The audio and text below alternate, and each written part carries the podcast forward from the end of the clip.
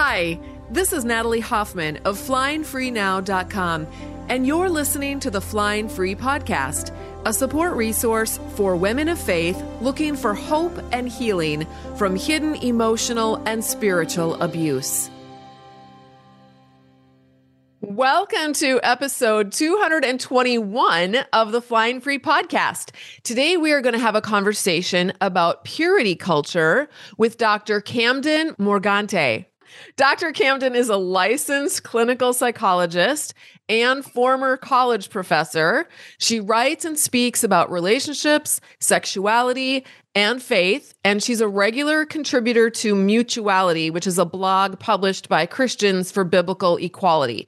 She's currently writing a book on the myths of purity culture and she also provides coaching services for purity culture recovery, egalitarianism, and faith reconstruction. So, welcome, Dr. Camden. Thank you, Natalie. Thanks for having me. Yeah. So I'm really curious. Before we get into some of our questions about purity culture, I'm wondering if you can tell us why this subject in particular is a passion for you personally. Yeah, it's a passion for me personally because this is what I grew up with. I'm 36 now, and purity culture was at its height in the late 90s and early 2000s, which is when I was a teenager. And I read all the books, like I Kissed Dating Goodbye, and I had a purity ring and made a True Love Waits pledge and really tried to abide by the rules and just saw that it did not work out the way that purity culture promised me it would. So then that really affected my faith. I saw myself go through a faith deconstruction in my 20s, largely because of the effects of purity culture. I was single much longer than I expected to be. And yeah, and it just really affected me emotionally. And so after getting married, I was almost 30 when I got married, and then I had become a psychologist. And then I started seeing how this is really negatively affecting people. I used to be a huge proponent of it, of purity culture, really big believer in it. And now it's like I can still believe in the biblical morals or the views on sexuality, but with a much more holistic view and much more like expansive view of how this can be harmful too. So just seeing how it harmed myself and my friends and my clients in therapy really helped me to realize that it wasn't all good. Okay, so I can't wait to get into this conversation because this is something that I was also raised in and then raised children in myself. I'm twice as old as you. No, no, not twice as old as you. I'm 20 years older than you. So I'm wondering if you can tell us a little bit more about first of all, what is purity culture for people who maybe don't know what that term is? And then mm-hmm. secondly, you said it impacts women and you've seen that in your in the therapy room. In what ways are you seeing it impact people long term? So, purity culture, there's not one clear definition of it, but my definition of it is that it was this largely evangelical movement in the 90s and 2000s that attempted to persuade young people to abstain from sex before marriage through all of these extra outside of the Bible beliefs and teachings mm-hmm. and through cultural movements like pledges and rings and purity rallies and they had displays of purity pledge cards on the Washington DC mall and big rally in DC for that and father daughter purity balls and there were just a lot of extra stuff that went along with it because it's a countercultural belief or practice to abstain from sex until marriage. And so, in an effort to try to convince young people to do that, purity culture offered a lot of false promises, a lot of myths that I now talk about, and just a lot of shame based and fear based teachings. So, the way that I see that affecting people now in my therapy practice is really in three main areas and these are the areas that i have focused my work on is uh, faith sexuality and relationships so people have a lot of spiritual disillusionment, which can lead to faith deconstruction, like I've gone through. Just a lot of doubts in their faith of I was promised this fairy tale spouse and this fairy tale marriage, and it has not turned out that way. Like, where's my reward for following the rules? And that was kind of how I felt being single for much longer than I expected was I thought I was going to meet someone, fall in love in college, and I did. I thought I was going to marry him, and that by following the rules, I was guaranteeing a good outcome for myself. Mm-hmm. And then we broke up after three years of dating, and I was just devastated. And it not only just devastated me, you know, emotionally because I was in love and thought I was going to be with him, but also my faith. It devastated my faith. So that is the first area. And then I said Tell sexuality. Me, can I just interrupt you really quick? Tell sure. me how it impacted your faith Well, just the disillusionment of where is the reward for following the rules? You know, okay. it's it's like purity culture has been called the sexual prosperity gospel. So you've heard of the prosperity gospel probably, yeah. which is oh, give money to the church, tithe, serve God, and you'll have health and wealth. You'll have health, wealth, and happiness. The sexual prosperity gospel is follow the rules by staying pure, avoiding casual dating, maintaining these strict emotional and physical boundaries, do, you know, A, B, and C, and D, like tons of rules, follow all of them. And I did. And then you will be spared from emotional heartbreak, which I was not. You will have an early and happy marriage. You won't get your heart broken. You won't have to deal with some of the physical consequences of early sexual activity. But just, yeah, just this like, what's the point of following the rules if I'm not going to get the reward that I was promised? That's how I felt. So, following the rules was tied into like I'm being a good Christian and God is approving of me and he cares about me. He's going to take care of me and bless me if I walk in his ways. Yes, exactly. Yeah. So I call part of this the fairy tale myth that God will give me a fairy tale marriage if I stay pure. But what you're referring to, I call the spiritual barometer myth that you're a better Christian and you're you're more spiritually mature if you follow the rules and stay pure and are abstinent. So I totally yeah. believe that. And that led to a lot of pride, really ugly pride in me and yeah. jealousy when I saw friends who weren't following the rules, but who were getting married. So a lot of jealousy and a lot of anger towards the God. Because again, it was like, well, I'm being a good Christian. Look at all that I'm like doing for you.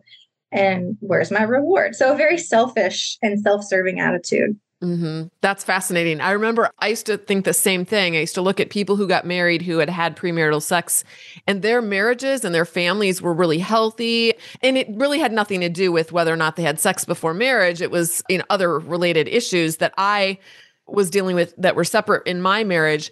But still, I remember thinking, man, I tried to follow all the rules. How come they're being, it looks like they're the ones being blessed mm-hmm. and they broke the rules. So mm-hmm. I don't understand how it all fits together. Yeah, I can totally see that. Okay, so let's see. You said there were three things. One was in the area of faith, and then what was the next one? Sexuality.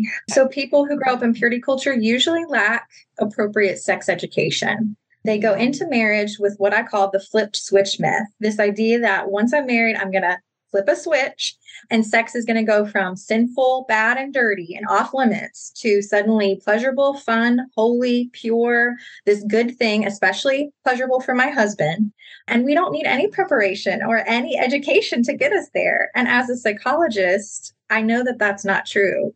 I know that sex takes a lot of work, communication between the couple, and preparation to have a good sex life. It doesn't happen automatically.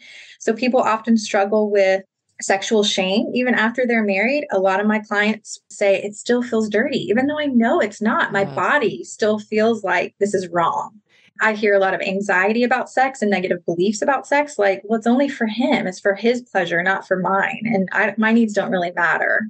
And then sexual pain it can lead to an increase in vaginismus, which is a sexual pain disorder for women that can make intercourse either extremely painful or even impossible because there's so much anxiety and tension around sex that the vaginal muscles are tensing up and making intercourse really painful or impossible. Yeah. So, yeah, so it does not lead to an automatically great sex life just because you waited. Right. Okay. And then what's the third one? The third area is relationships. Okay. So, I see this affecting people's relationship with the opposite sex. So, um, women's relationship with men, especially their husband again thinking like sex is just for him that's all he thinks about that's all he wants i have to give him sex or else he'll cheat or look at porn these are all beliefs that we actually heard in sermons and in christian books from the purity culture era and sometimes even now that's still around so affects the marriage relationship it can even affect platonic friendships with the opposite sex i've had coaching clients who just haven't been able to have just healthy interactions with men because they think, well, he's just going to sexually objectify me. He's like not safe to be around. If I might be leading him on or giving him the wrong idea, like there's just there's so mm-hmm. much warped teachings about men, and it so it affects the way they feel around men, and then it also affects our relationship with ourselves, like not being comfortable in our own body and feeling like a lot of body image shame feeling disconnected from our bodies. And then sometimes I even see an increase in depression and anxiety from this, mm. from purity culture. And especially if that was paired with these very black and white religious beliefs, too. So, yeah, this is a lot. Mm-hmm. This yeah. is huge in people's lives. It's yeah, it's a lot to unpack and it, it affects so many areas of someone's life too. Sometimes like my coaching clients will say like I mean I just I don't want to invest that much time or money into my sex life. It's not that important. But it's really more than that. It's more than just your sex life with your yeah. husband. It's just how you feel about yourself as a sexual being, how you feel about your relationship with God. It's just so much more. Yes. Okay, so how would you talk about the purity culture and patriarchy? How do those mm-hmm. two things intersect? Yeah. Yeah, those two go hand in hand. I think patriarchy is the foundation of purity culture. I think that many of the people who gave these purity culture teachings had good intentions of probably wanting young people to avoid some of the consequences of early sexual activity. So I do give them that credit that they had good intentions, but some probably didn't. And a lot of that I think is rooted in patriarchy and wanting to control and subdue women's sexuality. And that's been done you know centuries in various different ways that women's sexuality has been controlled and this was one area of doing that because virginity was much more emphasized as a virtue for women than men. Men of my generation will say, like, they heard purity culture too, it affected them too. And so I love hearing from them and just like learning like how we got uh, slightly different messages or how it affected us in slightly different ways. But the message of like your virginity is tied into your virtue or your desirability as a mate and even as a Christian, that was much more given to girls than to boys, that message. What are some of the things that the guys have said to you?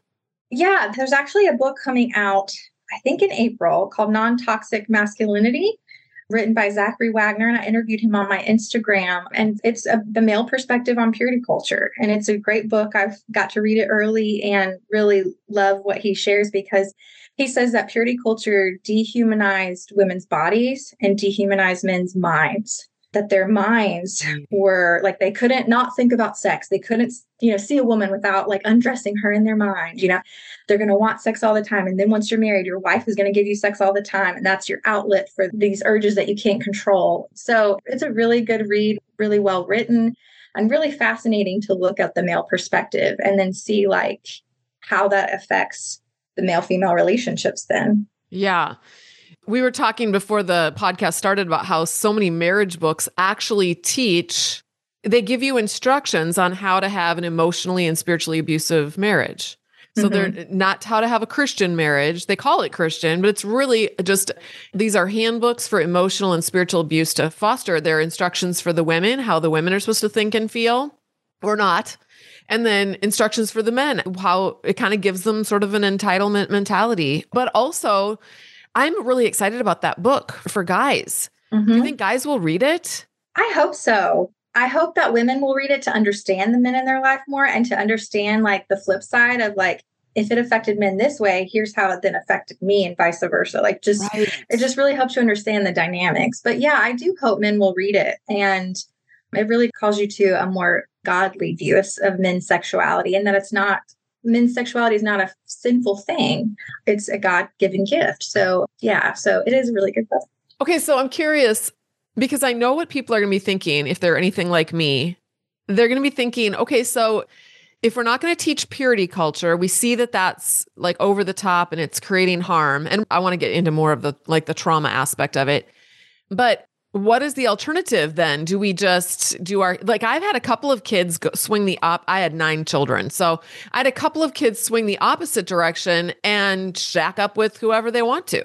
And I'm just like, "Wait a minute, I did not raise you to like think that it was okay just to yeah kind of like i'm talking about like casual sleeping it's like instead of going out on a date you go right. and hook up right yeah i think that's what i am seeing in the purity culture books now. The books critiquing purity culture that are coming out now have swung the opposite direction to something that to me is just as black and white as purity culture was. And now they're saying all we need is an ethic of consent. As long as there's consent, as long as you're not harming the other person or yourself, then anything goes. And I'm, as you read my bio, I'm working on writing a book on healing from the myths of purity culture. And in it, I still say that I, in just myself personally, still believe in premarital abstinence for Christians. I still think that is what God asks of followers of Jesus. So I think an ethic of consent is just not enough. That's not a robust enough sexual ethic for a devoted Christian, I believe. So I believe we have to have more nuanced reasons that we give our kids if we're going to teach them the value of waiting until marriage. Those are much more nuanced conversations and a lot harder than just giving these black and whites you'll get rewards or you'll be damaged goods if you have sex like the rewards and punishment kind of model so it is harder to have more nuanced conversations but ultimately it's going to lead them to greater critical thinking and more internalization of these values rather than doing it for extrinsic reward or approval. Yeah. yeah. so that that is what I hope to strive for with my kids is that they will think about faith more critically. And this is just one part of our beliefs, our values, our morals that we want to teach our kids. It's not the totality of their identity as a Christian. And that's really how it seemed when I was growing up. Yeah. That your virginity is your whole spirituality. Yeah. Is this content resonating with you? I've written a book for women of faith in destructive relationships called Is It Me? Making Sense of Your Confusing Marriage, a Christian woman's guide to hidden emotional and spiritual abuse. You can read reviews and find out more about my book on Amazon.com. It comes in paperback, Kindle, and Audible formats. I've also created a companion workbook for Is It Me, also available on Amazon. This workbook is like 11 power packed therapy sessions to help you process through the important material you'll be learning from my book. These books are recommended by counselors and therapists all over the United States. I've also got a website specifically focused on helping women of faith find hope and healing. It's called flyingfreenow.com. And I'd love to give you the first chapter of my book and the first chapter of the companion workbook for free when you hop on my mailing list at the top of my website. Those two resources are going to help you figure out if your relationship is normal or destructive. Now, let's get back to our episode. Well, and I think a missing piece in purity culture was just how you value yourself. Mm-hmm. You, I mean, it also went along with the whole Christian milieu of just that we don't belong to ourselves. We're they kind of teach us to disconnect from ourselves. We are selfish, our bodies are bad, all of that. Whereas I feel like when you talk about nuanced conversations, we're actually our bodies are actually good. We actually are wise. God has given us all of the, He's resourced us, and we need to learn how to love and care for ourselves and our own inner wisdom mm-hmm. rather than dismiss it. Or, and if we are truly loving ourselves and invested in our own personal growth and in caring for our bodies, then we're going to be a little more careful about what we do with those bodies and when we do it. Right.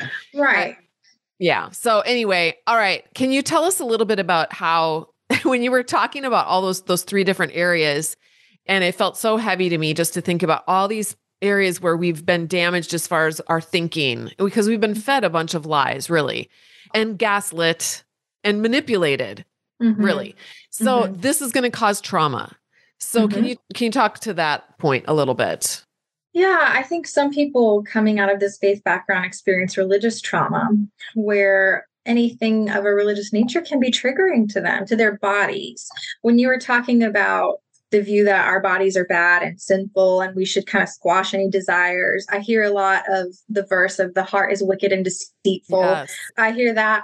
And then how I see that in my practice is that there's a complete divorce between mind and body in my clients. Yeah. Even when they'll say, like, well, I know in my mind that sex is supposed to be for me and for my husband. It's not just for him, but yet my body doesn't know it. Or I know that sex is not dirty anymore now that I'm married, but my body doesn't respond that way. So the very thing we were taught to do growing up of divorcing our mind and body is continues and gets people into trouble once they're married that they're not able to enjoy sex or they're not able to even really be connected to their own bodies and sexuality and they don't trust their emotions or heart either so my overarching goal in my coaching practice for purity culture recovery is helping people get their mind, body, and heart aligned so that your beliefs, your actions, and your emotions all line up. And when you can experience that integration, that alignment, that takes away the trauma symptoms and the trauma response in the body. When the body can experience sex as good and safe within the context of a safe marriage and a mutual loving marriage, then people can really make the belief shift, the mind shift, rather than just stating the belief, but the body doesn't catch up. Does that make sense? Yes, it makes total sense. So you mentioned that it can lead to emotional and spiritual abuse. Can you tell us what's the connection? I think the connection is through patriarchy, like we were talking about. I think because there's so many patriarchal gender roles in purity culture of things like we've talked about, like your husband is always going to think about sex, always going to want sex. You have to give it to him, or he may look at porn. It's your fault then if he does. Like just all of that is is abusive. That's spiritually abusive. And then that is can be emotionally abusive because women are not paying attention to their own desires and they never feel like they can say no. So sometimes I have my clients as an experiment, again, in a healthy marriage with a loving and supportive spouse, say no to sex in a gracious way and experience that as okay and safe. Mm. And that's really powerful for them to be able to see I'm allowed to say no. And then also another homework exercise might be initiate sex when you want it and experience that as good and safe. And that's acceptable. So just going against those really false teachings can break down some of the effects of that emotional and spiritual abuse. Yeah.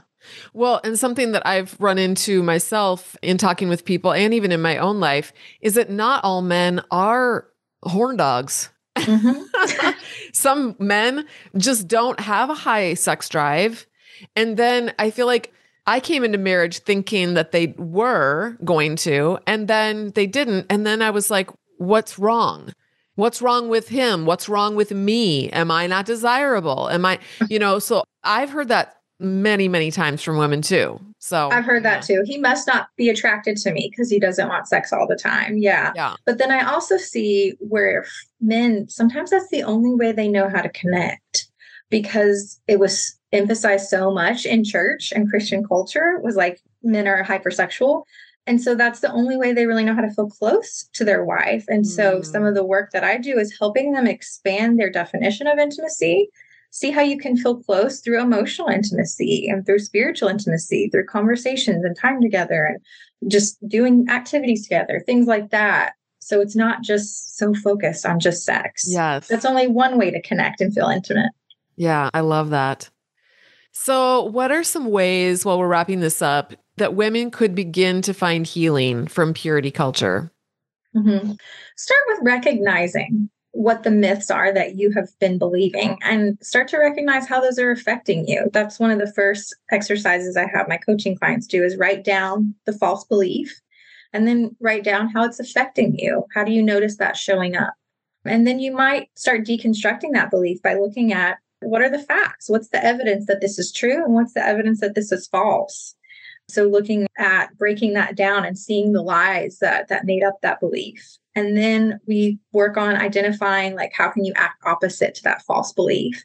So those would be some of the things I told you like experience saying no to sex with your husband, experience that as safe. You're acting opposite to that belief that I'm not allowed to say no. Yeah. Or have have sexual intimacy experience with your husband where it is focused on you and experience that as good and mm-hmm. as appropriate at times. So just living out those new beliefs in your behavior and your actions is really what helps to make the total change. Now, you talk about the myths, and I went on your website, and you have a quiz that women can take, and men can take it too, right? You you work. Do you work with both men and women? I work with men usually just in the context of their marriage and women individually. But yeah, definitely men follow me on social media or have taken the quiz too. Okay. So why don't you tell them about the quiz? Okay. It's called Which Purity Culture Myth Affects You? And so I've named and identified five myths. We talked about, I think, most of them in our conversation. One is called the damaged goods myth, and I referenced that. And then one is called the gatekeepers myth that women are the gatekeepers of sexuality, sexual boundaries before marriage, and constantly giving sex after marriage. So Yeah, so you can go on and answer 25 questions, how much you if you agree, if you disagree, or if you're neutral. And then you'll see a breakdown of your scores for each of the myths to see the higher your score is, the more you still believe that myth. And that just again helps start creating that awareness of how I still have these beliefs. They're still hanging around even 10, 20, 30 years after I grew up in purity culture. And maybe there's still some work here I can do to see how this is affecting me and what belief I want to put in its place. Yes, so good. And then if you take the quiz, which I just did this morning, by the way, and I took it as if I was back in my early wife days when I was just starting to have children and was really deeply embedded in purity culture. And I was a 10. I scored a 10 on everything. So that's where I'm coming out of. Now, I didn't take it again. I've heard that some people can take it twice and they can, you can take it at you know, from your different perspectives. So I, am going to take it again now when we get off here because I'm curious to know where I would fall now on my beliefs. But when you take the quiz, I noticed that she takes you to some resources, then just more information. So you can learn more about it and go deeper and find out more. Mm-hmm. And I mm-hmm. will definitely put a link to the quiz in the show notes. Is there anything else that you wanted to say before we close out here? Well, I'd be curious to hear from you how you see this connected with emotional and spiritual abuse in your practice, since that's your focus area. How do you see this showing up and affecting your clients? Yeah, well, it's funny. We were talking a little bit about this before we started. And so I think because I have not really addressed this in my own life very much, and I'm remarried and I'm married to a wonderful man, but we still really need to address some things. Even he does. He grew up Catholic, but he was a bachelor until he was 50 years old and married me. And mm. and he was a like a good boy, like a good bachelor man. He so he didn't have any experience and he had a high view of God. So even though he wasn't raised in purity culture like the evangelical world was, he still brought into our marriage the same types of baggage that I did. And so because I haven't really processed through that, I feel like I probably need some coaching on it. Mm-hmm. I'll just be honest.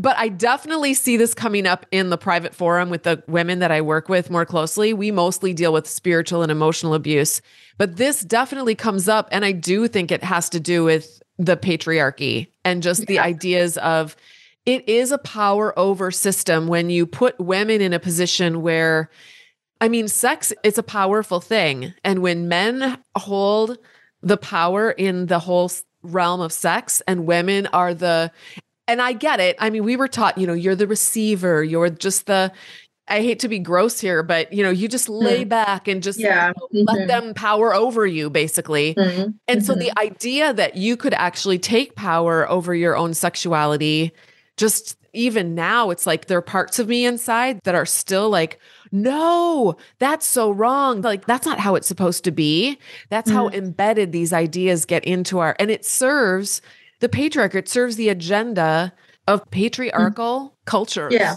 Mm-hmm. Cultures, of which Christianity, today's version of Christianity, is very patriarchal. Mm-hmm. And then when you have that idea that men have power or hold power over women, you will always see emotional and spiritual abuse because they're using God to maintain that power when you're in the evangelical world, which is spiritual abuse they're basically attributing to God this idea that they should have power over women. And then the emotional abuse is just the gaslighting and the lying and the propaganda that women are under to believe that it's actually right and good and holy and pure for them to be in a power under position. And it's so interesting because I know what I've heard is kickback that says, well, you women, you just, and even I hear this from women, even, well, mm-hmm. then you're just feminist and you just want the women to take power over the men. No. Mm-hmm. That is mm-hmm. also just as egregious as men taking power over women. I believe that Jesus Christ came to show us a better way, mm-hmm. and that is that we work together as partners. Mm-hmm. We're side by side. Mm-hmm. As if you and I were to go out and work, you and I were to go out and be missionaries and be partners in what we were doing. I wouldn't be powering over you and dictating to you what you do. You would be fulfilling your gifts, I'd be fulfilling mine. And our roles would be given to us by God, not by another human being who says, Well, I really think this is the best role for you because you're five foot two and you're female and, you know, whatever. Yeah something that can help people deconstruct these beliefs is think who benefits from my believing this? You know, who does this benefit? If so, if I believe that men always need sex and I need to have sex every 72 hours with my husband, who benefits from that? You know, not you. And it sets up very much inequality instead of mutuality, which is really what I think God wants is there to be a sense of mutuality. And so I really tell couples you have to get away from the thinking of sex about give and take. Like I'm giving him sex, I'm giving him a oral sex, or I'm giving him this pleasure, or he's taking this pleasure, and change to a sharing. It's a mutual sharing of our bodies, mm. of pleasure, of this time together, of this connection. So, and I think that helps with what you were saying, Natalie, mm-hmm. about we don't want women to be in power over men either. So it's also not a give and take in that regard. It's a mutual sharing. And I have seen that verse in First Corinthians about do not deprive one another. I have seen that be used in a spiritually abusive manner from husbands demanding sex from their wives. Yeah. And that is not what that verse intended. It was actually quite revolutionary for the time for Paul, the author, to say that men's bodies belong to their wives too. In yeah. a time when women were literally considered property, he said the husband's body belongs to the wife. So what you're doing with your body affects her and vice versa. It was very much about mutuality in that passage of scripture. So yes. that's one example of spiritual abuse I've seen in this area. Yeah, I love that. That is so, so good. Well, I'm really glad that we had this conversation. We haven't, if anyone's been listening to my podcast for a while, you'll know that we haven't talked about this ever. I don't think. Maybe we've touched on it with Andrew Bauman. I don't remember, but we have not really devoted an entire episode to this subject. And I think it's about time that we did. So, this is going to bring up a lot. And I know people are going to have a lot of questions. And it's an area that I really lack in. So, I'm glad that we've been able to introduce people to you and your work. And do you want to tell them a little bit about what you offer as far as your resources and how you can help them further, since this is your sure. area of expertise? Yeah, sure. So, as far as resources, we've talked about my quiz, and I have a lot of articles on my blog that people can access. And then, of course, you can follow me on social media. My name's Dr. Camden on all the socials. My website is drcamden.com. So, that is all free and accessible to anyone. But if you really want some one on one, more focused work in this area, I offer coaching for women and couples, specifically for purity culture recovery and faith. So if you feel like I have been dealing with this for so long and I just need freedom from these beliefs, and it is hard to find a mental health therapist in your area that might even know what purity culture is right. or you know that specializes in this or has the skills and the education to help you. And so that's why I started offering coaching because therapists, you are restricted to the state you're licensed in. So I can only provide therapy in the state of Tennessee where I live. But as a coach, I can work with anyone in any country, even. So, yeah, so that is available to you. And I'd be happy to talk with any listeners who have questions about that or are ready to have freedom from these beliefs. Awesome. And you guys, I will make sure to put all of the links that you need in the show notes so that you can directly go to these different resources, okay? So, thank you, Dr. Camden, so much for coming on here and talking with us about purity culture. And to the rest of you, thank you so much again for joining us and listening.